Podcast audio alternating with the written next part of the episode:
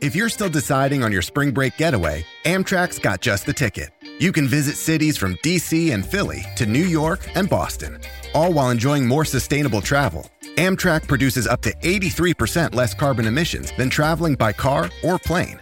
And did we mention the extra legroom and comfy seats? Book early and save at Amtrak.com. Click or tap the banner. Emissions comparisons vary depending on route and locomotive type. Restrictions may apply.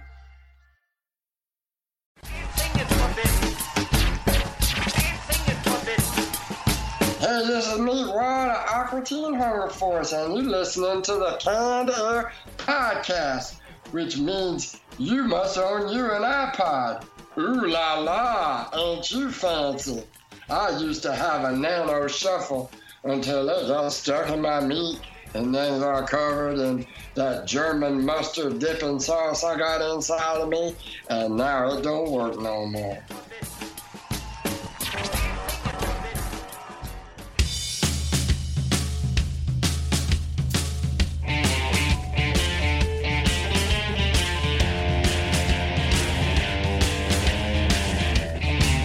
Everyone, and welcome to another episode of Canned Air, your tribute to comics and pop culture. I am Jeremy Colley. I'm Jack Doherty. And I'm Randy Hardenbrook. And joining us today to talk about her uh, new album coming out called uh, Alter Ego, we have the uh, musician who is in a genre, man, it's it's such, such a unique genre rap, hip hop, and nerd culture.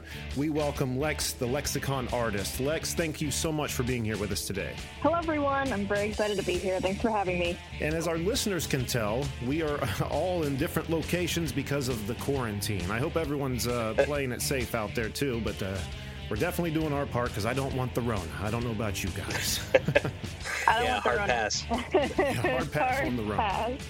I haven't changed my lifestyle one bit because I don't go anywhere, so it's perfect. work. Still, like- still licking doorknobs, huh, Jack? Mm-hmm. Only at my house. I was doing quarantine before it was cool. Yeah. It's been weird for me because I, I spent a lot of time at home and I spent a lot of time going out at night just because of the nature of my job. So it's been, uh, it feels familiar and it, and it doesn't at the same time. Yeah, I can relate to that. it. I can relate to that because I, I like to just sometimes run and get something to eat really quick, and now I can't do that. So I'm kind of forced to Yeah, around the kitchen. It, it's it's been hell. Um, I mean, I'm exaggerating. I'm exaggerating. There are people actually dealing with hell situations out there. I don't want to downplay that, but yeah, it's uh, nonetheless uh, this quarantine's already uh, starting to wear a little bit, starting to wear. But we're going to have fun today, nonetheless. In our retro roundtable, we're going to be talking about musicians who have made cameos, appearances in movies, television shows, video games, etc. Something we have never done. I'm very excited to do. And then we're going to turn our full attention over to Lex and talk more about uh, her music and then uh, the second album that's going to be released uh, March 31st, which is available for pre-order Alter Ego. But before we do all that, don't forget to find us on Twitter at Canned Air Pod and on Instagram at canned underscore air. And if you like what we're, you're hearing here and you want to show your support, head over to patreon.com forward slash Canned Air Pod. And for $5 a month, you get access to the Canned Air Patreon Pod, a show we do only for our patrons. We release that once a month. And we've been doing that for over two years now. So there's a good catalog on there and lots of goodies to come. I've been preaching it week after week. People go check it out. And another thing, really quick, Canned Air now has a new phone number that you can call into and leave your cheers, your jeers, cease and desist, your ideas for the show, whatever it is you want. You can give us a call at 614 254 3332. Don't expect us to answer because we're not. I just leave that phone off and periodically check for messages. So feel free to give us a call and again, uh, leave us ideas for the show or just a, uh, f- a fun message you might like to hear on the show. We can't wait to hear from you again. 614 254 3332. Randy, what am I forgetting? So, gentlemen, why don't you wake up with Canned Air? We are currently syndicated on two different uh, internet radio stations. Uh, first one is Redline Radio. Check us out at redlineradiolllc.com from 7 a.m. to 9 a.m. in the morning every Monday through Friday. And then uh, we're also on CuyahogaValleyRadio.com uh, from 9 to 10 in the morning. So, you know, wake up, laugh with us, get your day started. There it is. It's okay, ladies. You can listen too. I was thinking the same thing. Why just gentlemen, Randy? I quit. and with that, let's kick it off with this week's Retro Roundtable. And here we go.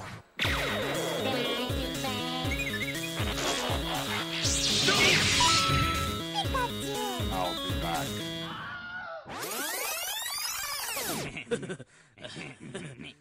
All right, musicians in movies. Who would like to kick us off this week?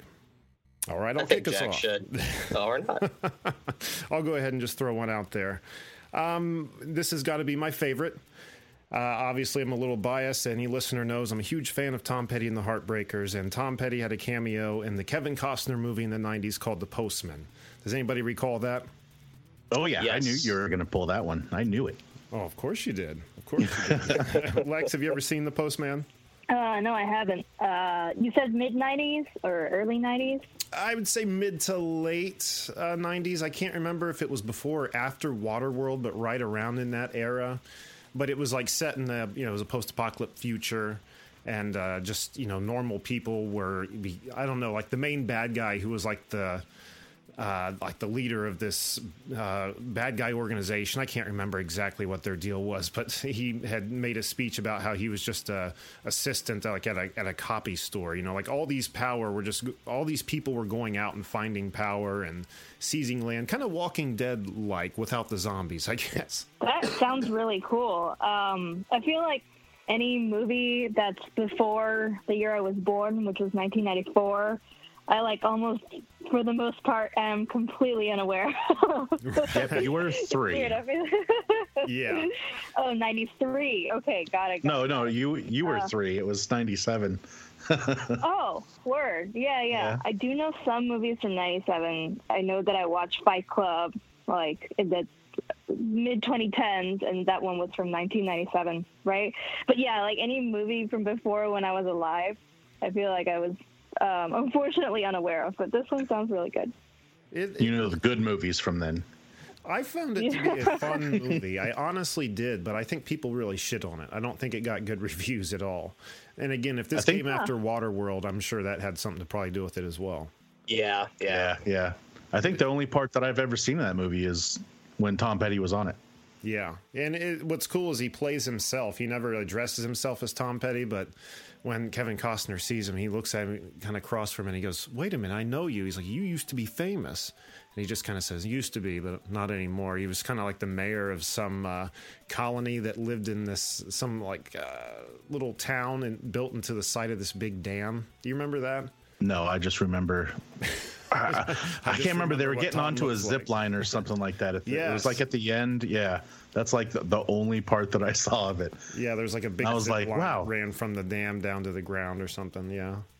Yeah, and I was surprised because I was like, "Well, that's what Tom Petty sounds like." Because I always his voice, singing voice, was totally different than his speaking voice. Yeah. You're famous. Used to be, not anymore.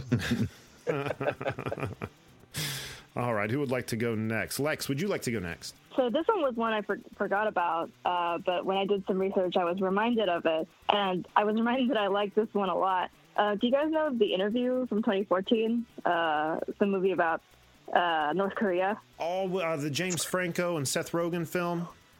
Know about it, but didn't exactly. see it. Yeah, Yeah. I know. it's I, I really wanted to good. it. I've heard it was amazing. I, I think Yeah, I know where you're really going with this, but go for it. Yeah. Um, well, there's a cameo that Eminem makes in this sh- movie. it's really good. Yep. Um, and it's the real Eminem. And he shows up on uh, James Franco's like TV show because in the movie James Franco is a TV show host and they are trying to find ways to like get better ratings. So they're trying to find certain guests to have on the show. Eventually, they invite like Kim Jong Un or or they um, James Franco gets invited to North Korea to interview Kim Jong Un, and he's like, you know, he and Seth Rogen are like, all right, this is a great opportunity, let's go. Um, but before that, they get like this really big like ratings bump from Eminem on the show, and it's just like a really really funny interview where Eminem is like extremely deadpan, and I don't even know how to do it justice uh, without you like going to watch the scene. But I I think like Eminem pulled it off super well, where it's just like they're just talking about stuff and you know um, asking some very like innocent questions and you know, James Franco says some ridiculous rap lyrics, and then all of a sudden Eminem is like, "Yeah, when I like talk about gay people, uh, it's because I'm gay," and, and like just like glosses over that, and then James Franco was like, "Wait, what the fuck did you just say?" and then they're like, "Yeah," and he's like, "Yeah, yeah, I'm gay. Like I thought I made it really obvious. I've been." Leaving a breadcrumb trail of gayness all across my album. he just plays it like a straight man, and it's really, it's really great. And like, obviously, both of those actors' reactions are really funny. Like, uh, Seth Rogen goes like, "Oh my god, this is like." This is the most important moment in gay history. Like when he says that, he's like, "Oh my God, Eminem is gay on our show. Eminem is gay on our show." It was Yeah, it was really funny too because the uh, like he is so homophobic or played to be, and then I don't know if I was, I'm assuming it was probably before, but uh, there was like the VMAs where Sacha Baron Cohen dressed as Bruno like fell like off a zip line wearing like a thong like right into Eminem's lap with like his ass in his face, and he like freaked out. Does, do you guys remember that? Uh-uh. Oh, no, man. the only thing don't I, can I think do. of Yeah. was years ago when uh, Howard Stern came in on some kind of zip line as Oh, it's ass- Fart Man. Fart man, that's what it was. Yeah. And he Okay. had his bare ass exposed, and I feel like he pissed somebody off that night by, I don't know if he brushed his ass over someone as he came over or what exactly happened, but yeah, that's what makes me think of. It it was similar, probably. I would yeah have to i mean like there there's always been so much talk about um kind of eminem's lyrics and you know what he says does, does he really mean what he says especially his earlier stuff you know like and i don't agree with like a lot of you know uh slurs or like homopho- homophobia that exists Right. in the lyrics but i just thought this was like a really interesting way to kind of flip that on its head um, where uh, he, in a fictional context, he's kind of offering like a like like a retcon, like a re-explanation of the reasons why he included that. And it's just like, yeah, I'm gay. It's like this is like it's funny in like a in the fictional context, you know? Yeah. But it, it also, uh, I think, shows that, you know, maybe he uh, shouldn't be taken so serious on that front. I mean, who's to say? Maybe he is actually Yeah. uh, super homophobic, but I feel like if he were, that wouldn't be something he would do. I, I don't know. I, I think Yeah, it came yeah. out- I mean, yeah. Go ahead.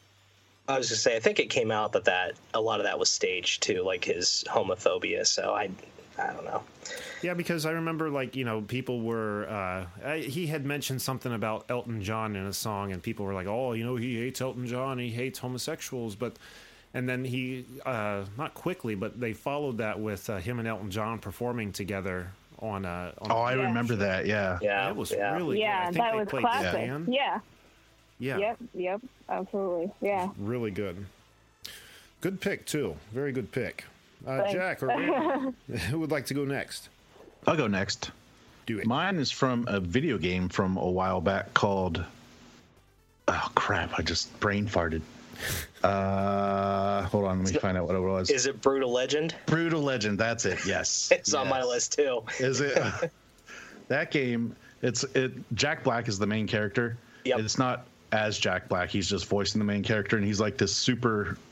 Is he? He's a horrible roadie, isn't he? He's just like he thinks he's the best roadie, but he ends Yeah, up he- having a big stage mishap that kills him and brings him into like this rock and roll realm to where all these there's tons of rock stars in it. I've only gotten far enough to see two, but like there the, the game itself is a real-time strategy kind of like Command and Conquer. So he's running around trying to find all these people to play like make this big great band rock show and he runs into these guys on uh, motorcycles like trike motorcycles that are all beefed up and one of them you turn around and it's freaking Lemmy Yeah, From Lemmy Motorhead. Really? yeah, it was so, and, and it's voiced by him too. It was so awesome. And then later on, you like you drive this car around, getting from place to place, and you can go into this underworld tunnel, and then like the, the what is it? The god of the underworld comes flying up, and he lets you It's- upgrade your car and stuff. And he turns around, and it was freaking Ozzy. Ozzy Osbourne. Yep. Yeah, I was loving it. Yeah, and it's of course it's voiced by him. yeah, and then uh, let's see, Lita Ford and uh, Rob Halford from uh, Judas Priest also did voice work for that. Even uh, what Kyle Gass is in it too, but he's like this big beefy body guy with Kyle's fat head on top. It's so hilarious. I died laughing when he turns around and it was Kyle. I'm like, no, it's Kyle. You uh, mentioned Ozzy. He also had a cameo in the water, or not Water Boy, but uh, Little Nicky. Remember at the end? Oh, I forgot about that. Vaguely, yeah. Yeah. I mean, I wouldn't say dig that movie out to relive it because it wasn't that good of a movie, but um, again, another one of those Sandler flicks that did not age well. Not age well at all. Brutal Legend is a, a hidden gem too. Not a lot of people played it, or and but a lot of people didn't like it because they didn't know it was the type of game it was too. Everyone I know loved it though. Yeah, I love it. I mean, I've got a copy of it downstairs right now. Randy, you have a copy of every game downstairs right now. Yeah, really. Well, yeah. Ghosts in the attic and games in the living room. You know, that's how I roll. Nothing wrong with that. Nothing wrong with that. What's your next pick?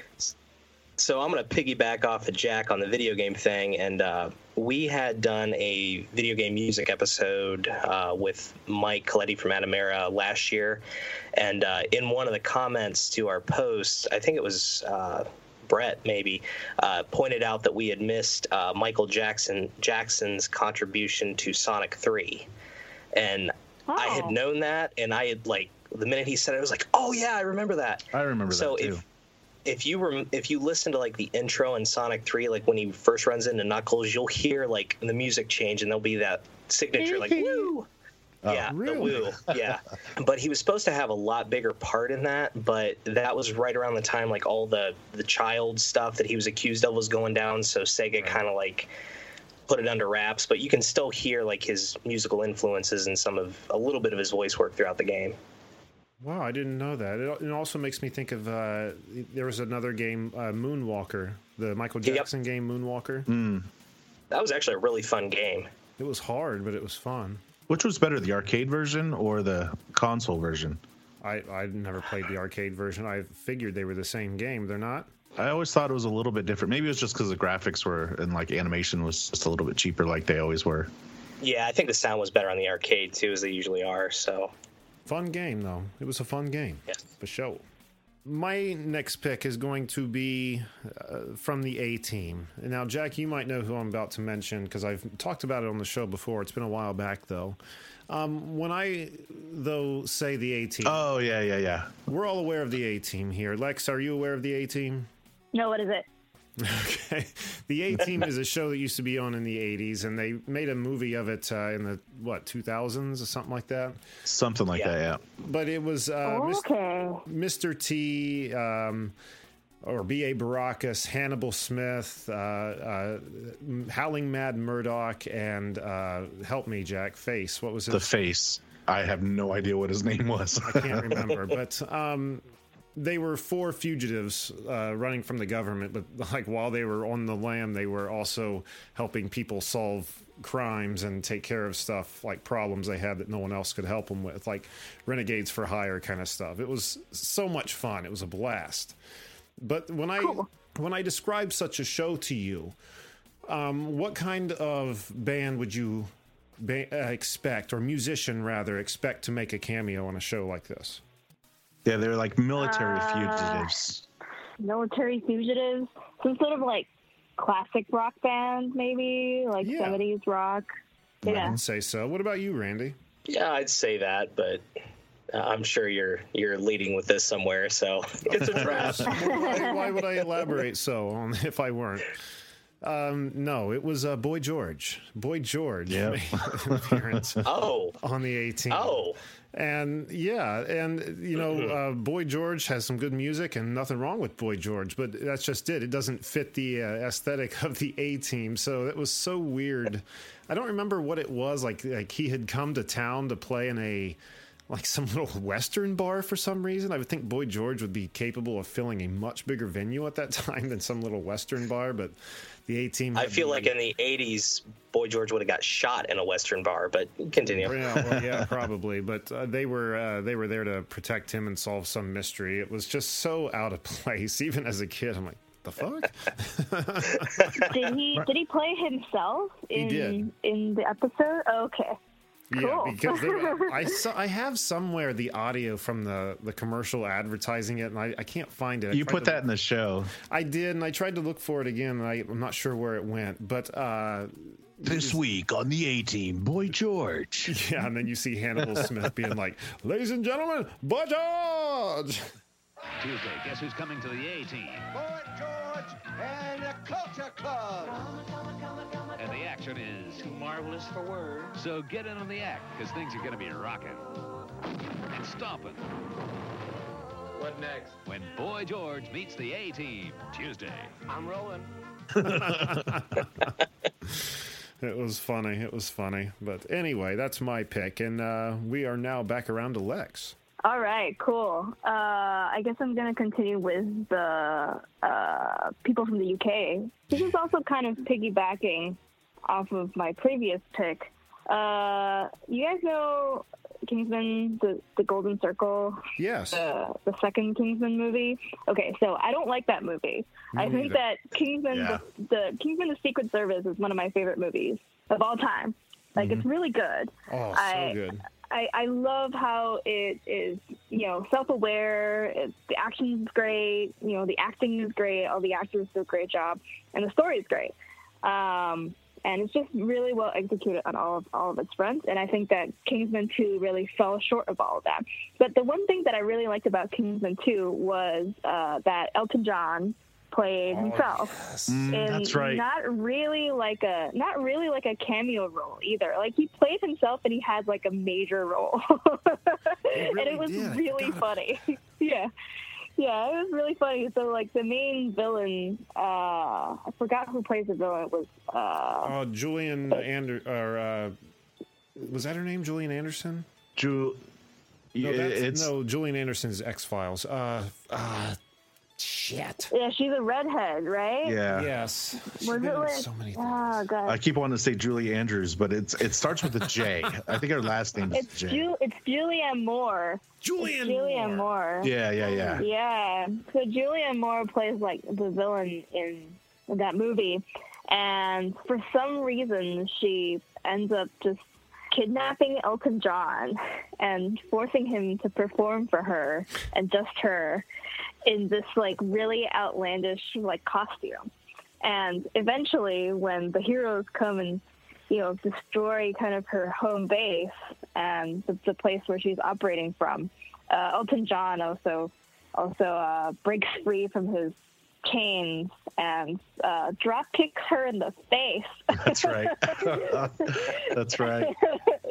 and he just does some really crazy stunts in this one. Uh, and I, I found that it was very entertaining, even if the rest of the movie was kind of garbage. So Absolutely. yeah, I do love the. Yeah, I do love the Kingsman concept, though. I just don't think that they executed it very well in the the second one. Yeah, I like the whole uh, aspect of trying to uh, like get his memory back. Like that whole part seemed pretty cool. If you remember that part.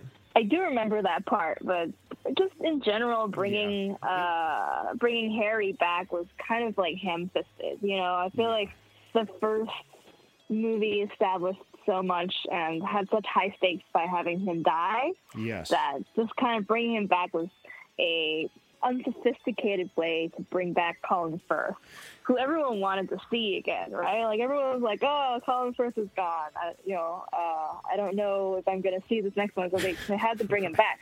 It was interesting seeing him trying to get his memory back. Like I did like that part. But I just feel like the supporting cast was like not as compelling. You know, the American version, like the Statesman, was like not that compelling, and like Julianne Moore wasn't that good of a villain. I feel like Samuel Jackson was an amazing villain the first film. I just really feel like he he has this kind of like eco-fascist mindset that is starting to come out lately because of the pandemic. You know. yeah. Um, and obviously, you have to go back and watch it. But I really feel that if you have a twisted enough mind, listen to Samuel L. Jackson talking about his villainous plot in Kingsman, and you might think that he has a point. You know, Mhm. I just really love that movie. I'm That's what makes a good villain. That's what makes a good villain, right? Yeah. Relatability. Yeah, totally. It's crazy I hated that. how that movie, that second movie, shit the bed so hard when the first one was so good. Because like that church scene, I, Yeah. always comes to mind. But it was Mhm. such a far cry, and it honestly has me worried because there's a new one coming out, The King's Man, and I want to Yeah. see that. But uh, boy, does it have me kind of worried. The second one, they had to bring Channing because- Tatum in too. So Yeah, I know. And he didn't even play like a, a good role. He just kind No. of he wasn't half of the movie and he disappeared. I don't know. It kind of it, it just kind of sucked. But the third one is supposed to be a prequel. I'm not really that Yeah. into prequels in general. I don't really feel like there's a need for me to see how the Kingsman got established. Like I don't. I don't need to know that, but you know I'll watch it because I love the first one so much. Like the reason I watched Kingsman: The Secret Service was I just saw it in in a in a movie theater as a part of a trailer, and I looked at it. I was like, I have no idea what this is, but this trailer is amazing. And then a year later, when the movie finally came out, I went to the theater to see. I was like, I've been waiting for this for a year. And I watched it, and I just never went back. Like, it- can you believe that I discovered this movie through a trailer and it actually worked, and it made it one of my favorites? Crazy. That is crazy. Uh, that is crazy. yeah. Man. it's good when that happens because a lot of movies that you're like, oh, I can't wait to see this because you know about it for a while. And then you go see it and you're like, Yeah. oh, Yeah, that's exactly Yeah. what I was thinking. Like, like the end result never matches the hype, but in, except No. in this in this uh, occasion. Yeah, I feel that way about Incredibles too, right? Like it had been Oh, building, totally. the hype has been building up for like ten years, and then I went to see it. I'm like, this is not good. Like the story isn't good, and the message isn't good. Just like very tone deaf for like the modern age, and I just didn't enjoy it. I thought the first Incredibles was amazing. oh yeah. I, I was excited about the second installment because I thought that they would like take it to new places, but they didn't. They just kind of retreaded the, the same old stuff. And I did not have that experience with Kingsman because there was there were no expectations for me to disappoint because I didn't know what it was. Right. Man, I hope that new one's good. I really do. I, I get the whole prequel thing, though. I understand because it seems like that whole mm-hmm. thing's overdone. But all the same, I would love to see that franchise find its footwork again and maybe uh, get back on track because it just, man, it's, the second one just seemed like a parody almost. It was so out there and so freaking crazy. And uh, again, the Elton John Yeah. thing was cool, but at the same time, like to imagine anything like that in the first one seems like unfathomable. You know what I mean? Yeah. Yeah, I feel like Elton John just took it to like a new level of ridiculousness, uh, which is kind of uh, one of the main things that marred the second film was it was just way too over the top and campy and tried to do too much that it already did in the first film and just took it to like worse places. They tried to take it to 11, but that didn't really go that far. this one goes Yeah. to 11. Oh, very good. Very good. Very good. And that brings us over to Jack. How about Fear and Loathing in Las Vegas when Flea makes an appearance? Ah, he was on my Ah. list. Was he for He was, that movie? not even for that movie. He's been in so many movies. Yeah, that's this is the one that came to mind for him because it was just great when the the main character's just in the bar and he's he starts tripping out and he walks into the bathroom and then Flea turns around and he's all in slow motion with a real deep voice. He's just like, "I spilled my acid. You want to lick my jacket?" And then they just go onto this weird trip. It's hilarious. Oh my god! And Flea with long hair too is kind of a kind of crazy seeing him right, because right. he's, had short or bald or short blonde hair. It's always crazy to see him. Like he was in uh, Son-in-Law, and he was like a tattoo artist in that movie. He had great big bugged eyes, and uh, I mean, I think he just had his normal appearance, that, uh, you know, like he has when he's with the Chili Peppers. But then uh, also, do you remember in Big Lebowski, he was one of those uh, what were they like Russian musicians or something? Uh, the yeah, the Germans or something like The that. They were chasing. that's what they were, Yeah, yeah. yeah. he, he's the one that got his pinky cut off, wasn't it? His pinky was a pinky toe. Was he the one that they actually cut it off from? Oh, I can't don't remember Recall. I don't remember. Because it wasn't actually Tara Reid's toe. It was Right. one of those guys that got their toe cut off. Time for a rewatch. Yeah, really. Never tired of But that yeah. movie. I wonder how many movies he's been in. And they're always perfect little small spots just for him, though. Yeah, he's an interesting character. That one. He's been in so many. I I love to look at his IMDb. I'm gonna have to do that actually because it's probably just endless. I just pulled it up. At least 22, it says. Toy Story 4 he was in? Really? Does it Yeah, say who he got was? No. It's just showing a list of movies he's been in. It doesn't say who he was, though. Huh. Four. I can't think of who he would have been, but there were so many. That was another pick of mine, Flea in Toy Story 4. How about yeah, that? Yeah, sure. Care to elaborate, Jack? yeah, he, he did a voice. In, in, in Toy Story 4. Yeah. Very good, Jack. right. Randy, what you got? All right, I'm going to cheat a little. I've got three really quick uh, watch and you'll miss it type cameos. Um, the first one is in the movie Hook, the uh, Robin Williams movie. Yeah. Phil, Phil Collins has like a real quick bit in it. He's the investigator that's talking to Robin Williams after his kids first go missing. No shit. Yep. He's uh, got like glasses and uh, he's it's like not very much. It's literally like three seconds. Uh, the next one you've got Alex Van Halen in RoboCop. He's being interviewed by the uh, the news crew, like as they're like going over like the deterioration of Detroit, and then shit, How, how is Alex related to Eddie? They're brothers, aren't The they? Are brothers, yeah. I don't. know. I'm not even aware of uh, Alex Van Halen. Who is he? In, he's, He's the I- bass player. Okay, I, I'm sorry, my Van bass Halen player? Yeah. knowledge isn't very deep. I just turn on the record and just rock out. He's- I think he, I think he's the bass player. I don't think he's a drummer. Oh, my dad is probably like gonna disown me now. Get off of that show, Randy. You're not to see those boys again. No, he is the drummer. My you are not allowed. I'm sorry. Continue, Randy. Crap, hang on, my thing just crashed. Ba-dum, bam, ba-dum, bam. Randy. Randy. eh, forget the third one. Just go on. Sorry. All right. Um, see, my next, I've got two here that uh, poke their heads into the same movie franchise. Long after the the franchise had hit its prime, uh, the Pirates of the Caribbean films.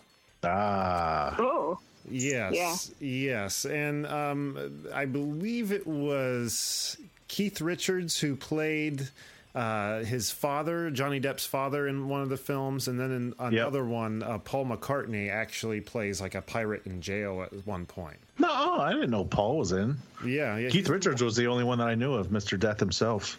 Yeah, he's in. no shit, there's got to be like a pirate curse keeping that asshole alive. How, how is happening? but uh, yeah, Paul McCartney's uh, in maybe the one after. I don't know. I don't know. The first three I thought were uh, fun enough, but after that, it's like, all right, really? Johnny Depp need money.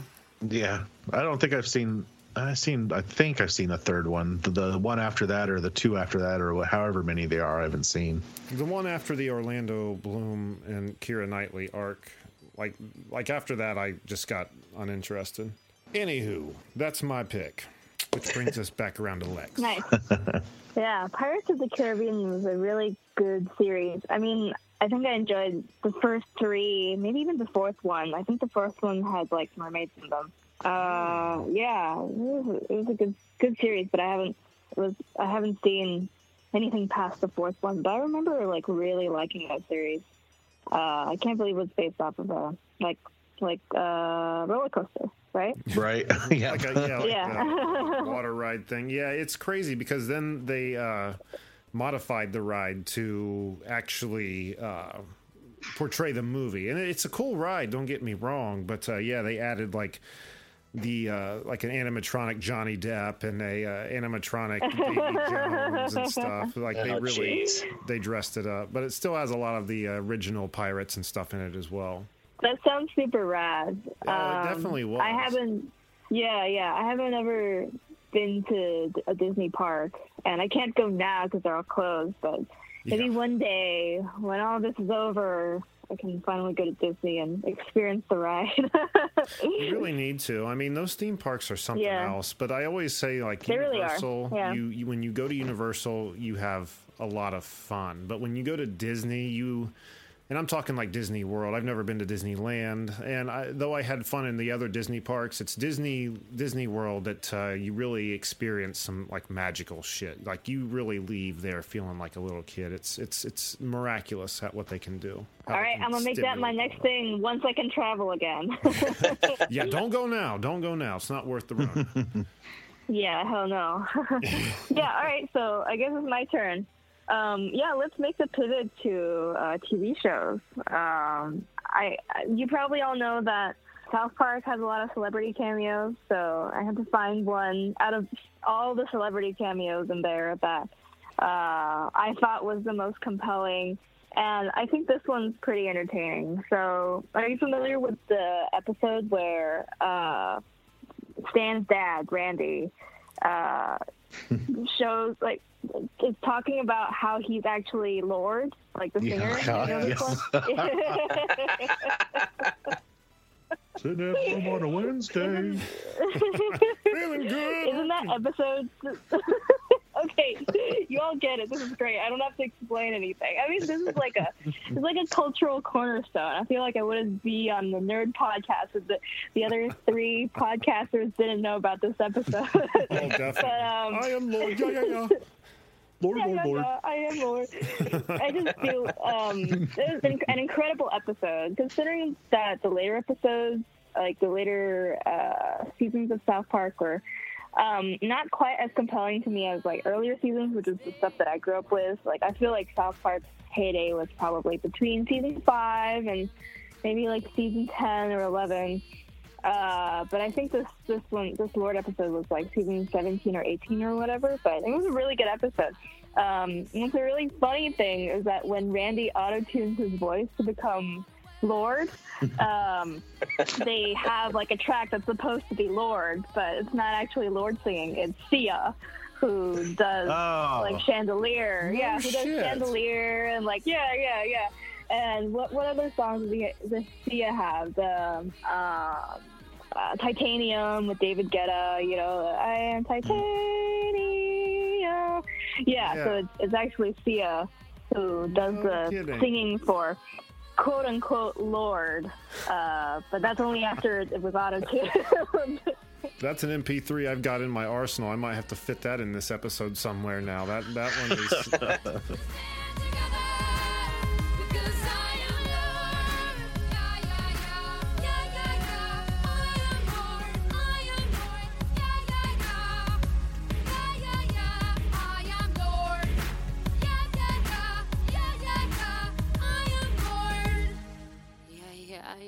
Oh, I love that song. It's so good. And that episode, man, I'm so glad you brought that up. I did not know that though. See, I, I would have never guessed. Yeah. Yeah, totally. I, I just think it's so entertaining that like he does the yeah yeah yeah I am Lorde yeah yeah yeah thing, and then he just like turns up the auto tune up to eleven and just magically becomes Sia singing Yeah. "Feeling Good" on a Wednesday. Oh my god! Like, one, damn like one of his recordings, like in a bathroom stall, just like as he was taking sitting a on the toilet. Yeah. Yeah. it turned into a hit. Oh my god! It's I love that show so much. And she Some of the- actually loved it that she was on that show too. I remember seeing a, it was like some, some award show or something like that. That she was sick, so she couldn't go. Her mom wouldn't let her go to the award show, so she just like Skyped in or whatever on video, and then she was just like, "Yeah, it's so great that I was on South Park." I'm Oh, just yeah. really entertained by the fact that after that episode came out, there are so many people who are bothering the real Lorde about whether she knew about her quote unquote cameo in this episode. They're like coming at her saying, Yeah, yeah, yeah, I am Lorde, yeah, yeah, yeah. And then like at some point in an interview she actually goes, Yeah, yeah, yeah, I am Lorde. Just like- she did it herself. So she finally yeah, she accepted it. That's amazing. It's so cool when uh, when you know big stars like that can roll with the punches, and you know, I, you know, South Park also has taken their jabs at Al Gore with ManBearPig, and uh, Oh god. I love that episode. they actually there was a uh, it was like footage from a commercial break when Al Gore was on the Daily Show. And like while they do commercial breaks, they take questions from the audience, and someone asked him about it, and he was just he said he loved it, was thrilled, he just got the biggest kick out of it. And I thought that's really cool because you would think someone in his seat would probably be really uptight about something like that, but no, he Yeah. the ManBearPig. and you, and you know who kind of like had a stick up their butt about it? It was Kanye West when they were talking about like fish sticks and stuff. I'm a gay fish. like he absolutely hated that cameo. That was so Yeah. funny though. At the end when he just like I got to stop denying who I am, and he just dives into the ocean, Yeah. grinding oh, on whales and shit. Oh, it's so good. It's so good. Oh, damn that it. was a good pick. That was a good pick. Thank you. Jack, that brings us back to you, sir. Mine is you guys might not Randy, you might know it just because you got kids, but uh it's a group called Bear. It's actually just three letters B E R. But they're kind of an 80s sound group, but they were featured on uh, Teen Titans Go. It was like a movie that they did. Yeah, and it's this whole. I want to say, I, th- I think, uh, what's his name? Cy- Cyborg disappears into this other dimension, and they end up. The rest of the team they go and fight him, and then there's some dragon that's holding him hostage. And it's all, all the whole show's based off this one song called "The Night Begins to Shine."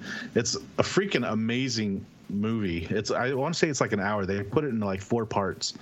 Okay. But like the CeeLo Green, they do a version of it, and CeeLo Green's actually in the episode as all as well. Also, Fall Out Boy is in it too. But it's wow. I'll have to show you guys the song. It's a freaking amazing song. I don't know. I don't know what it is about it. Maybe it's just because the '80s sound. It's a lot of that '80s synth in it too. That's awesome. Yeah, I want to hear that. Yeah, I'll have to. Maybe I'll. I don't have the MP3. I would, next time, if we ever get out of this Corona debacle, we can see each other face to face again. I'll have to. I'll let you guys check it out. Yeah, Yeah, I'll have to look that up. yeah, that does. That sound or probably find it on YouTube and watch the whole movie because it's a great episode. It's probably one of their best episodes. It's not real cheesy and corny like the rest of their shows are. It's actually a really good one. Yeah, I've never even heard of that. I need to check that out. Bring B E R. bear. Let's bring Yeah. us, which brings us back over to Randy. So I found my third one from the last one. It was uh, Blink 182's cameo in American Pie. They had a quickie, uh, no pun Oh, intended. they were. That's right. Yeah. When the video was get, going viral Yeah. and getting shared, like yes. Yeah. So that's not what I wanted to talk about this one. I wanted to uh, just shout out one of my favorite movies, which is Labyrinth with uh, David Bowie. Mm, yes. And uh, yeah, that movie would not be anywhere near the same, I don't think, if he wasn't in that. So I oh just. no, there's no way it would. You think You couldn't have a movie without Jareth. I mean, you'd have a movie with Jennifer Connelly in it, which, yeah, you know, was passable. I'm going to go Yeah, out on a limb here, but you know what? Wizard of Oz would have been nothing without Judy Garland. All right. Yep. I'm done. Have a good night, guys. I think that was a perfect note to end this conversation on because, my God, we are running long. But that's the making of a great conversation. You lose track of time, and this has been a lot of fun. But now we have to turn our attention, and we're going to keep having fun. I didn't mean to say we're going to stop having fun. We're going to keep having fun by talking with Lex, the lexicon artist, more about uh, her music. Lex, I want to thank you so much for being here and again uh, being part of the conversation. It's been a blast thus far. Woo! I have had a really good time, and all of these like cameos and t- of musicians and TV and movies is uh, hopefully giving the audience some information that they didn't know, right? Like these small little like trivia pieces that you know someone listening might respond uh, in in this oh I didn't know that that was them kind of way. You know, I, I think that that that has been really entertaining. I've learned a lot too. Then our uh, job here is done, it would seem, gentlemen. Yeah. We have filled our quota for the week. Fantastic. But no, it, this has been a blast. But I, I've got to talk to you more about this music. We've been checking it out uh, leading up to uh, recording this episode. And my God, your music is a lot of fun. It's infectious, it's uh, high energy. I love it. It's really good. But um, for our listeners who may not uh, be aware of you, can you uh, describe yourself and your music to them? Sure. I've been working on coming up with a concise way of describing my music, but I think for the purpose of this podcast, I'll say that I make lyrically intricate pop rap that is for nerds and for people who like weird shit.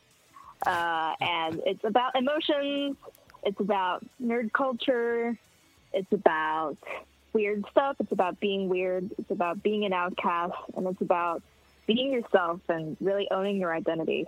And that's a great message to be pushing out there because uh, I think a lot of people struggle with that on the daily, you know, finding out who they are, knowing who they are, become, being comfortable in their own skin.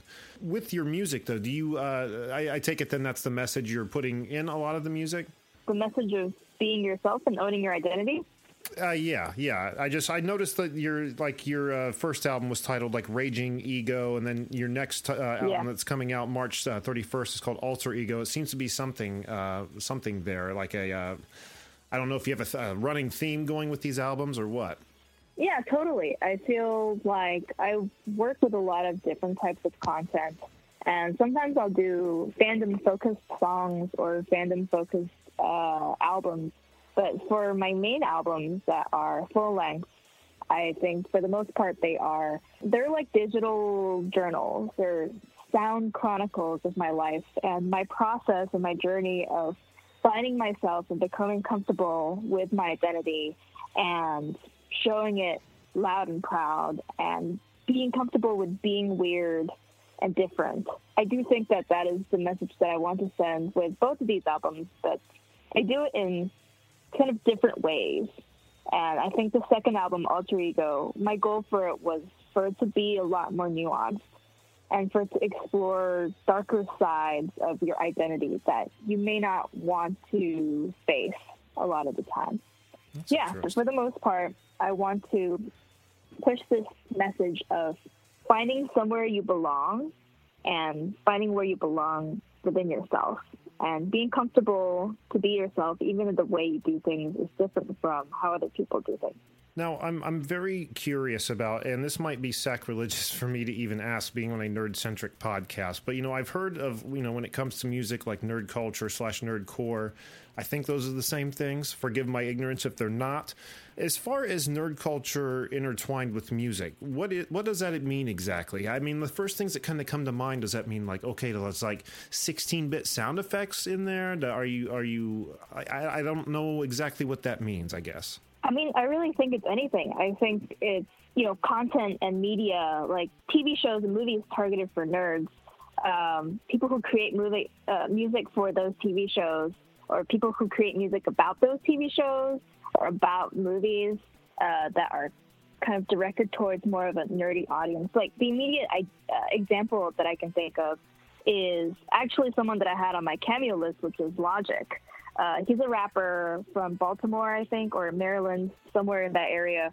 And he showed up as a cameo on Rick and Morty, playing himself. Right now, that kind of cameo is like a cameo that I would love to have, oh, um, where it's you know, a rapper showing up as himself, rapping a song on this like uh, TV show that's about science fiction, uh, and it's mostly mostly targeted towards these, you know, uh, edgy, nerdy viewers. And you know, that isn't just the extent of that. That that isn't the extent of nerd culture. I would say, you know, there's even more ways to kind of interpret it. I think it's just a crossover of anything that can be considered of a more nerdy, and by nerdy I mean passionate about a very specific topic, a more so I really think it's an intersection content that would otherwise be considered more nerdy, such as TV shows, movies, comic books, anime, you know, even academic topics. Like I like to incorporate a lot of philosophy and psychology into what I write.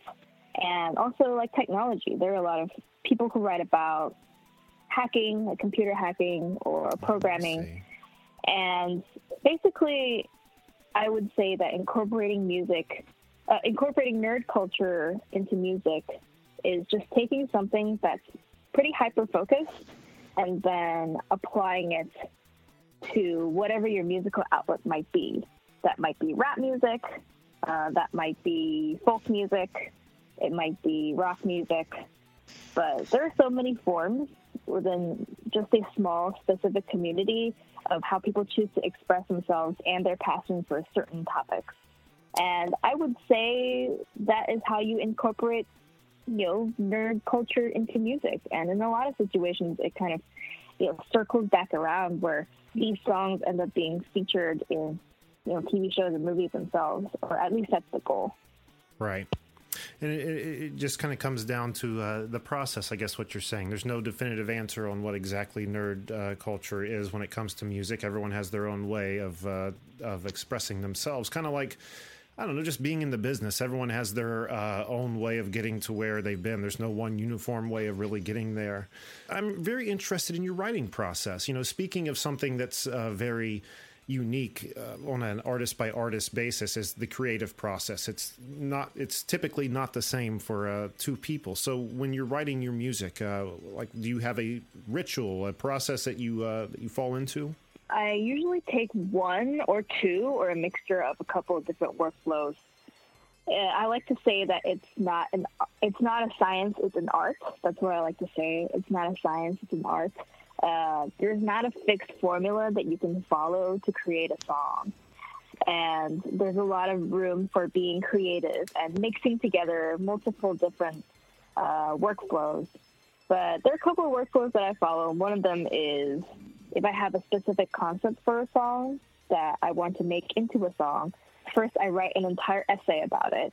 I write it in like long form, and then I condense it into short form. So I start taking the main ideas of what I want to write about in the song, and then I make it into rhyme.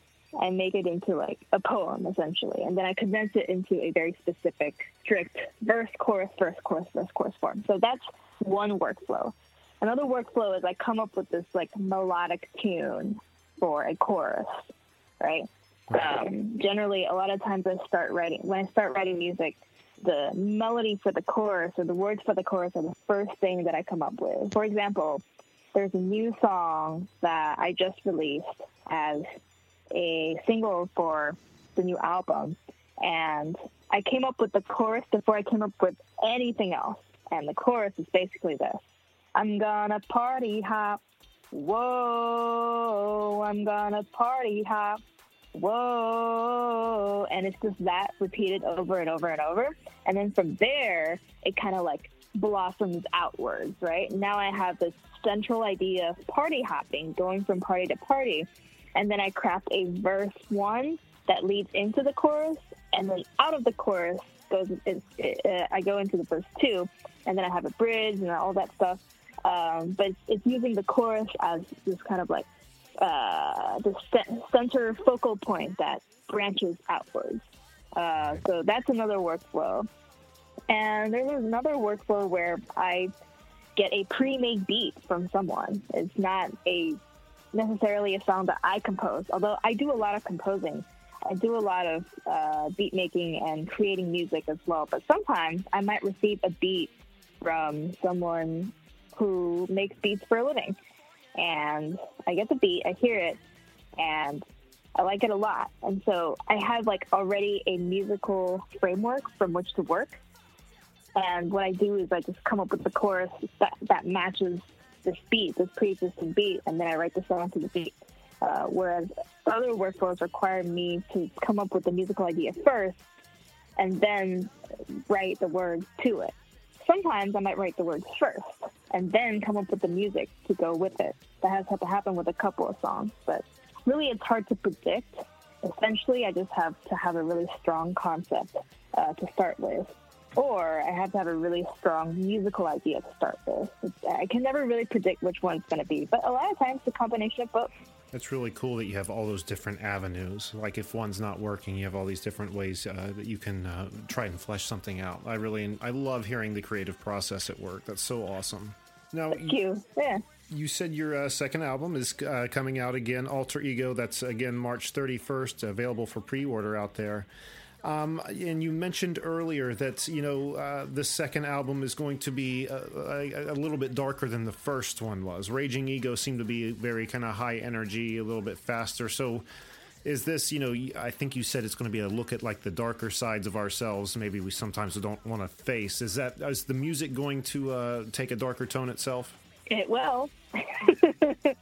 It absolutely will. Um, and it uh, the the singles that I have out right now are actually quite deceptive. I specifically chose singles that were very upbeat, but there's a lot of notes of darkness and melancholy in the rest of the album. And I think that I wrote this album uh, within the last year and a half. Granted, things were not as bad as they are now, obviously, but Right. uh, yeah, I learned a lot and I went through a lot of, I think, emotional growth throughout this last year and a half. And this album chronicles my path through uh, destroying and rediscovering who I was. So I don't necessarily uh, uh, see myself in, well, I don't know if I should say that, but a lot of Raging Ego, uh, to me, when I listen to it now, it feels a little bit distant because I've taken the person I was during Raging Ego and kind of like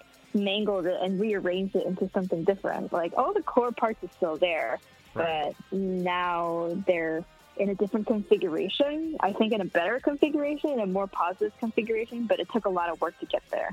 So, Yeah. uh, in, in essence, I think Alter Ego is kind of an examination of, uh, kind of a rough examination of how I made it there. Does that make sense? Yeah, it does. And and Yeah. let, me, let me clarify really quick because that question I asked sounded stupid as all hell. Of course, it's going to have a dar- darker tone. I guess what I was uh, meaning is, you know, sometimes you uh, have musicians who can write uh, a certain way, but you know, write a, a I don't know. It's so hard to explain. Write something that might be a sad message or a sad song, but still have it to upbeat music. I just didn't know if like the actual music itself was going to match the tone, or if we were still going to have like a very kind of upbeat album, just delivering a different message. Oh God, no! You like you explained it perfectly, and I understood what you meant exactly. Okay, okay, And perfect. my answer to you is yes. Like the tone of this album is a lot darker. Like Okay. the musical feeling of this album is a lot darker. I use a lot more minor keys. Uh, I use a lot Mm. more cold colors. So I have color sound synesthesia, which means I assign colors to certain sounds. And the majority of this album is actually cold colors like purple or lavender or you know blue or cyan or sometimes like dark green. But there were a lot of warm color songs in Raging Ego, and Alter Ego has a lot fewer of those. Like even some of the more upbeat songs still have like a you know a, a cold color palette. So I knew exactly what you meant, and my answer to that is yes. It will like sound musically darker as well. Like not just the lyrics. The lyrics are still the, the lyrics are obviously even darker than the Raging Egos. I think you know um, Raging Ego was already pretty. It's pretty open and vulnerable, but I think I I take a dive deeper in Alter Ego lyrically. But musically, I think it definitely reflects the mood overall. Uh, save for some of the songs, there there are a couple of you know uh, kind of whiplash songs that will suddenly take you back into the, this like positive place. But I, I, I swear that it has something to do with the story of the album too. Like there's a reason why all of a sudden it's like super peppy, and then all of a sudden it goes uh, back into the darkness again. Like it all makes sense within the context of the album, and I really hope that when people listen to it, they understand it. But you know, it can be hard to really know what people will pick up from their listen. I just Right. do my best to hope that they get the message that I'm trying to deliver. But part of the fun of someone listening to an album is also how they interpret it themselves. So mm-hmm. maybe people will have different interpretations of the message that I'm trying to send. Maybe not everyone's gonna not everyone's gonna process it the same way, and that's fine too. Like, art is open to interpretation. Exactly. That's awesome, and I can't cannot wait to hear it. Uh, I haven't heard anything off the new album yet, but um, for people who uh, would like to get an early listen, on March 30th at 10 p.m. Uh, to midnight Eastern time, you're, you're having a listening party uh, uh, right before the album's release, correct? Yeah, totally. I'm very excited about it. I've done this before with Raging Ego uh, the night before that one was released. And yeah, we're doing it again, essentially. And we are all going to gather in the Discord and we're going to have a live chat. Everyone's going to listen to the album. If you want to, you can participate uh, vocally by turning on your microphone and talking in the Discord channel. Or if you just want to listen to it if you just want to listen and be like an audience member, you can go to geekbeatradio.com. Very good. And for people who want to check out more about Lex and her music, head over to uh, the lexiconartist.com. And you can also find her on social media uh, Instagram and uh, Twitter at Lex the Con Artist. Uh, Lex, is there anywhere else we should be directing people? Uh, gosh, probably Google. Just Google Lex, the Lexicon Artist, and you can find this episode as well as all of my socials and all of my internet properties. Awesome. Great to hear. And Lex, thank you so much for being here. This has been one hell of a good time, and uh, we're going to have to get you back in the future. That would be great. I had such a good time interviewing with all three of you, and uh, yeah, you were some of the best hosts I've ever had. Oh wow, wow, Wow. making us blush here. Wow, wow, Yeah. I'll take it. I'll take it. Thank you so much, Jack. What do we have on the website? Go to cannedairpodcast.com where you can see show highlights, guest info, listen to the show, follow us on all our social media, become a patron, buy some merch, see some YouTube videos, and if you'd like to be a guest and promote your work, send us an email on our contacts page or even call us. Yeah, 614-254-3332. And please don't be afraid. We're, again, we're not going to answer. You can just leave that message and uh, go on your merry way, whether it be good, bad, happy, sad. We want to hear it. We want to hear it. Once more, 614-254 3332. But if that's not the method for you, then head, head over to Twitter at Canned Air Pod and on Instagram at canned underscore air, where you can reach out to us there, see the attempts at me trying to be funny here and there uh, on, on our feed. Uh, and also posts on episodes. And once again, the Patreon. Head over to patreon.com forward slash canned air pod. $5 a month gets you the Patreon pod. Gentlemen, what else am I forgetting? Syndication, Randy. Sorry. Is that, I was going to say, is he even there? Yeah, I'm here. Sorry. Yeah. No, I'm here. All right. just leave. Who's across the room? Randy. All right. Uh, yeah. So check us out on uh, CuyahogaValleyRadio.com and RedlineRadioLLC.com every morning. Very good, Randy. You can go back to doing whatever it was you were doing in the Go corner back to sleep. We're going to be continuing our residency with the band Adamara next week. And today we are going to be going out on the latest single off of uh, Lex's new album, Alter Ego, called Famous. So stick around at the end of the episode for that. And I think that's going to do it for this week. So until next time, I am Jeremy Colley. I'm Jack Doherty. I'm Randy Hardenbrook. And I'm Lex, the Lexicon Artist. Thanks so much for listening, everyone. Turn up the lights till they make you go blind. Check out this future that I made with my mind. If you feel anxious as our fates intertwine, it's by design.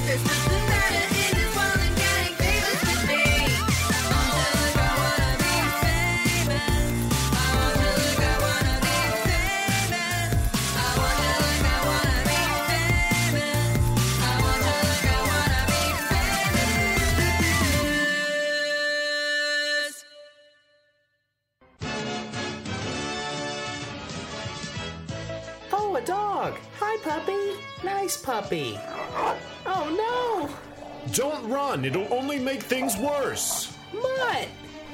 Remember, you never want to approach a stray dog, especially one that's foaming at the mouth. Get away from the animal as quickly as you can and tell a grown up. And knowing is half the battle. G.I. Joe!